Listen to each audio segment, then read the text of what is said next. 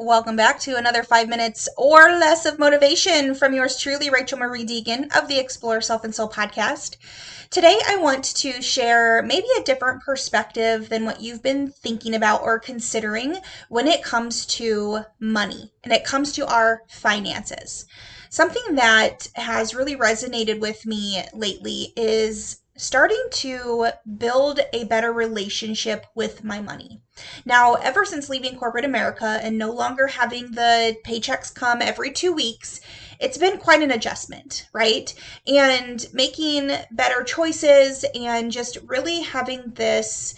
Um, of course, keeping the abundant mentality with within what my business is, is capable of doing and capable of earning and bringing into to my financial situation, but building a better relationship with money has been a wild ride so far.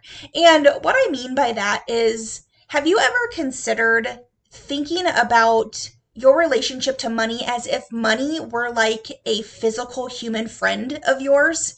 You know and we have really solid good friendships. We we love our friends. We we trust them. We have fun with them. We we want to spoil them. We want to give to them. And we also know that when we're able to be in this giving energy we tend to receive energy back in some way shape or form based on our, our energy exchange.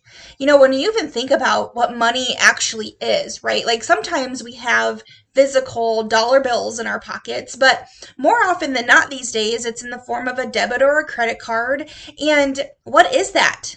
It's just, it's a number in a bank account. Isn't that so crazy? Even like cryptocurrency, when you think about that, it is a number that is somewhere in the ether, somewhere in some, you know, cyberspace kind of situation, software situation. And that is what dictates our life sometimes. And what I want to instill is a different perspective to how you want to treat your money.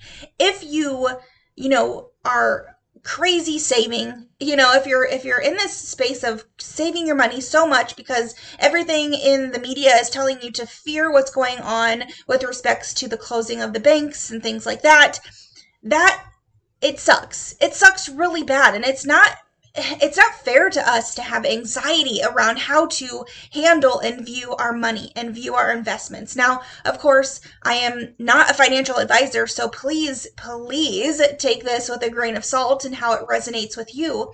But what I want to be able to help you see differently is your relationship to money. Now, by viewing your money as a friend, like I said, when you can come in with the vibrant, frequency of love and joy around your money. See what happens. See how it can change the way that you spend your money. See how it can change the way that you view it when it comes back to you. And if it is something that you want to save, that is great.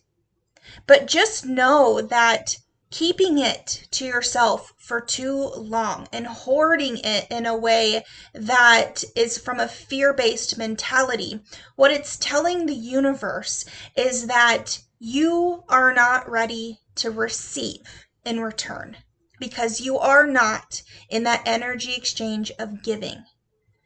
So go about your life from here on out in a way where you can be friends with your money, be friends with your finances, and see what happens.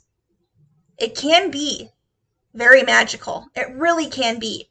And the universe, if you believe it, the universe, God, source, energy, whatever you believe in, is always and forever going to support you and provide for you. But it is our responsibility to have a beautiful energy exchange in this entire universe whether that is even through resources such as your time, your energy, your effort. Maybe it's a charitable donation, maybe it's it's donating certain, you know, furniture in your home. That is still an energy exchange out into the universe that has a value to it, knowing that you will receive in return from what you have been placing out into the universe. I hope this message comes to you with a new thought process, a new perspective, and a new way of viewing your money. And thank you so much again for being here today, and I'll see you next week.